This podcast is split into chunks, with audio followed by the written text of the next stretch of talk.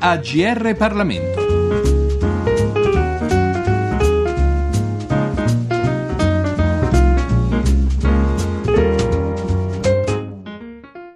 Giorgio Cirillo al microfono per questa puntata della nostra rubrica Libri. Un saluto, un cordiale saluto a tutti gli ascoltatori. Il libro di cui vogliamo parlare oggi è Baroni di razza, sottotitolo quanto mai didascalico e chiaro come l'università del dopoguerra ha riabilitato gli esecutori delle leggi razziali. Il volume è pubblicato dagli editori riuniti e l'autrice è Barbara Raggi, giornalista, storica, ricercatrice. Lo spunto di partenza, diciamo così, è dunque noto. Nel 1938 furono introdotte in Italia le leggi razziali e non pochi accademici le approvarono e le sottoscrissero. Poi, in un dopoguerra pur caratterizzato da epurazioni a tutti i livelli, ci fu chi a queste epurazioni riuscì in qualche modo a sottrarsi. Ma sentiamo a questo proposito l'autrice del saggio libro nasce prima di tutto da una curiosità personale, perché quando io ho fatto le ricerche non c'era niente che raccontasse la storia successiva alla, alla guerra delle, degli intellettuali italiani che eh, avevano collaborato eh, con il fascismo dal 38 al 43 negli organismi preposti alla persecuzione razziale. Faccio un esempio veloce, Sabato Visco, direttore del, dell'ufficio razza per, nel Ministero della Cultura Popolare, e direttore di un ufficio razza anche nel CNR, il Consiglio Superiore della Demografia e della Razza che nasce nel 40 e ha una trentina di, sono tutti docenti universitari, e il Tribunale della Razza che invece ha solo ha due giuristi molto importanti, uno di loro eh, Azzariti diventerà presidente della Corte Costituzionale, primo presidente non togato dopo De Nicola. E quindi io ero molto curiosa di sapere che fine avevano fatto queste persone perché non se ne sapeva niente, cioè le loro biografie si interrompevano magicamente nel 43, poi c'era un buco e non c'era niente. Quindi girando per, per, gli archivi, a volte alcuni di questi documenti adesso sono tutti all'archivio centrale dello Stato, ma alcuni di faldoni personali dove si ricostruisce la carriera dei, dei, dei, docenti universitari non erano ancora stati versati all'archivio centrale dello Stato e quindi io sono andata a prenderli per esempio alla, all'ufficio personale della Sapienza. L'identikit che ne esce di questa, di questa classe dirigente che ha operato è un po' inquietante perché eh, non solo nessuno di di loro è stato punito. Eh, non solo le leggi dell'Alto Commissariato per le sanzioni al fascismo, più noto come meccanismo dell'epurazione, prevede il, il reato eh, della persecuzione razziale come un reato a sé. Tutte le commissioni dell'epurazione assolvono in primo, in secondo, in terzo grado e tutti dicendo eh, che non, o che non sono stati loro, eh, in questo caso il, la difesa di quelli che hanno firmato il famoso manifesto della razza è molto interessante perché mh, mm, nessuno lo ha scritto e Salvatorelli che li sente uno per uno eh, un po' ci crede, ci crede. Cioè, questo manifesto è un manifesto senza, senza, senza autori, un po' nel chiuso delle, de, delle facoltà vengono assorti e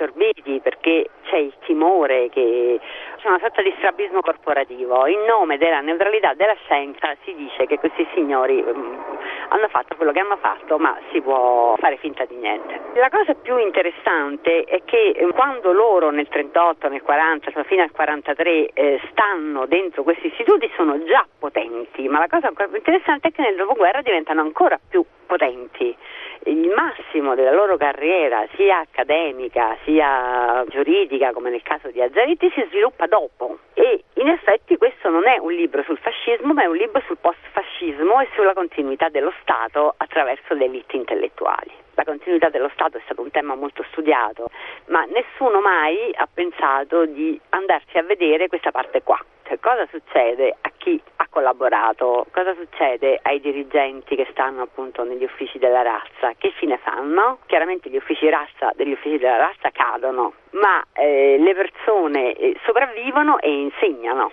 quindi costruiscono una, una nuova eh, classe di allievi eh, che tacerà fino alla fine eh, sulla complicità dei loro maestri. In Italia non si è mai sviluppato un dibattito su nessuno di questi signori come è stato per esempio in Germania nei confronti di Heidegger che per aver pronunciato un discorso molto brutto e molto pesante quando si insedia come rettore all'università è stato eh, cancellato eh, da, da, tutte le università e i suoi allievi, eh, tra cui Anna Arendt, insomma eh, Heidegger è stato un grande intellettuale, eh, si interrogano per tutta la vita perché quest'uomo abbia fatto questa cosa qui, mentre in Italia questo dibattito non si apre neanche, gli allievi coprono i loro maestri, fino ad oggi cioè, noi continuiamo a avere biografie più o meno mutilate, in cui magari parlano dei libri che non si occupano specificamente di questo. Questo dizionario biografico degli italiani c'è una riga anodina su Azzaridi che dice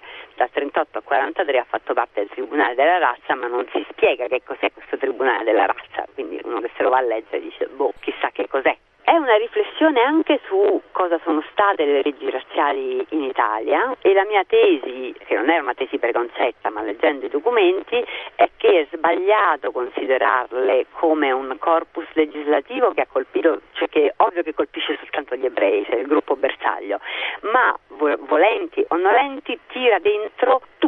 Faccio un esempio così eh, è più chiaro, per esempio un, un ariano virgolettato eh, che voleva sposarsi una signora straniera doveva portare tutta una serie di documenti per dimostrare che questa signora non fosse ebrea. Adesso il singolo individuo, questo italiano qui, questo italiano X che voleva sposarsi la signora straniera, non è detto che fosse un antisemita patentato, forse poteva essere anche un antifascista, non lo sappiamo. Fatto sta che con queste leggi lui doveva entrarci in contatto che ti piacessero o piacessero, che tu fossi d'accordo, che tu non fossi d'accordo, quando lo Stato prende un gruppo bersaglio e lo discrimina attraverso un corpo di leggi pesantissimo, questo è un vulnus per tutta la società, perché tutta la società ci deve fare i conti, non è possibile sottrarsi, se non pensando a dimissioni di massa, ma insomma siamo mm, alla fantascienza perché poi un paese in qualche modo deve, deve camminare. Leggiamo ora un brano del libro Baroni di razza per ancor meglio chiarire quanto accadde dopo la caduta del fascismo o meglio quanto ad alcuni non accadde. Durante l'occupazione tedesca di Roma, animato da elevati sentimenti patriottici, sfidando la sorveglianza della sbirraglia nazifascista, si prodigava coraggiosamente per la causa della resistenza, aiutando validamente le organizzazioni clandestine sorte per la liberazione della patria oppressa. Firmato dal comandante militare civile di Roma liberata, Roberto Bencivenga, quel che sembra essere l'attestato al perfetto resistente è consegnato in mani assai improbabili, quelle di Sabato Visco. Fiumano, nazionalista, consigliere della milizia e poi deputato fascista, giornalista, Sabato Visco nasconde anche un'anima da studioso, precisamente quella di un fisiologo interessato ai problemi dell'alimentazione. Pubblicazioni e appoggi politici gli valgono nel 1931 la cattedra di professore ordinario di fisiologia generale alla Sapienza di Roma. Ha 43 anni. In rapida successione arrivano anche gli incarichi al Consiglio nazionale delle ricerche, la direzione dell'Istituto nazionale di biologia, la nomina ai lincei e all'Accademia d'Italia, la presidenza della Facoltà di Scienze della Sapienza. Un uomo molto impegnato e zelante nel lavoro, secondo le testimonianze testimonianze di tutti i suoi collaboratori. La sua seconda carriera, quella di antisemita, inizia presto, ma è un tempista, non un precursore o qualcuno che si adatta ai tempi, è convocato direttamente per firmare il manifesto della razza. Nel febbraio del 1938, Osvaldo Sebastiani, segretario personale di Mussolini, chiama il giovane assistente universitario di antropologia Guido Landra e il ministro della cultura popolare Dino Alfieri. A entrambi sono impartite istruzioni per creare un comitato e un ufficio studi sul problema della razza. Durante un incontro a tre, presenti Landra, Alessandra Mussolini Alfieri, il duce detta le linee principali da sviluppare nel manifesto. Obbediente, l'assistente universitario redige il testo, che con qualche modifica esce sul Giornale d'Italia il 14 luglio 1938. I primi dieci firmatari, tra cui Sabato Visco, scatenano intorno al manifesto la prima guerra politica tra le varie anime dell'antisemitismo fascista. Sia ben chiaro, le differenze teoriche non minano in alcun modo l'accordo unanime sulle leggi discriminatorie. Sabato Visco è nella cordata giusta, quella capitanata da Nicola Pende, noto medico, docente universitario ed eteuro protagonista delle vicende del manifesto razzista.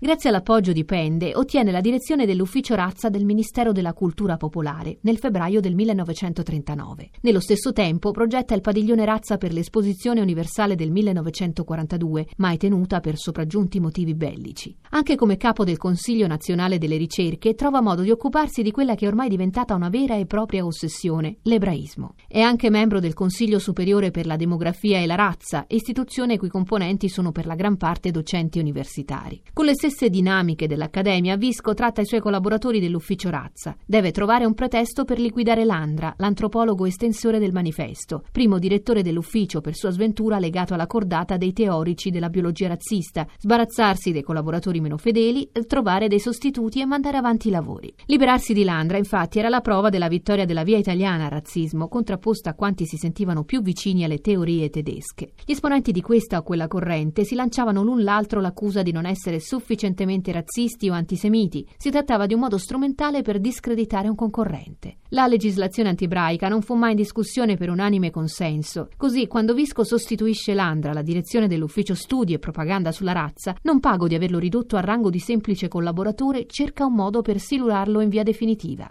Deve aspettare il 1940. Secondo la ricostruzione di Landra, che disperato si rivolge a Mussolini, Visco, coadiuvato da Alessandro Pavolini, lo stava accusando di boicottare un libro di Giacomo Acerbo, Fondamenti della dottrina fascista della razza, primo volume di una collana edita dal Ministero della Cultura Popolare. Le porte di Mussolini però sono chiuse. Landra fallisce nel tentativo di conquistare una cattedra di antropologia. Non gli resta che rimanere a collaborare con l'ufficio razza come esterno e con un assegno molto basso. Due anni dopo la fine della guerra mondiale, il 9 luglio 1947, la facoltà medica dell'Università di Roma, constatato il danno gravissimo che hanno subito e subiscono gli studi medici per l'allontanamento delle rispettive cattedre dei professori Eugenio Morelli e Nicola Pende, entrambi caposcuola di nota fama, fa voti perché il Ministero della Pubblica Istruzione, nella forma che riterrà più opportuna, intervenga perché siano finalmente restituiti questi due insegnanti alla facoltà medica di Roma. Il Senato accademico dell'Università si associava all'unanimità il 30 luglio dello stesso mese. Sembra si stia parlando di un candidato al Nobel per la medicina, ingiustamente allontanato dal fascismo dalla sua cattedra e costretto all'emigrazione, quando invece Nicola Pende era ordinario di medicina, senatore del Regno e un attivissimo antisemita. Uno degli sponsor di Sabato Visco, capo cordata della via italiana all'antisemitismo, un docente da non perdere. Molto prima del fatale 1938, anno del varo delle leggi antisemite, Pende aveva elaborato una teoria all'interno della medicina costituzionalista, secondo cui la nascita e la crescita dei singoli individui individui poteva essere sottoposta a controlli chiamati ortogenetici, al fine di ottenere persone sane e socialmente utili, buoni soggetti per il miglioramento della razza. Quanto alle applicazioni pratiche, la biotipologia copre diversi aspetti della scienza, prima di tutto nella medicina che avrebbe dovuto abbandonare ogni approccio riduzionistico per adottare una modalità che oggi sarebbe definita olistica. Il meglio di sé comunque la biotipologia poteva darlo nella bonifica delle razze. Il popolo italiano, secondo Pende, sarebbe stato composto da varie tipologie perfettamente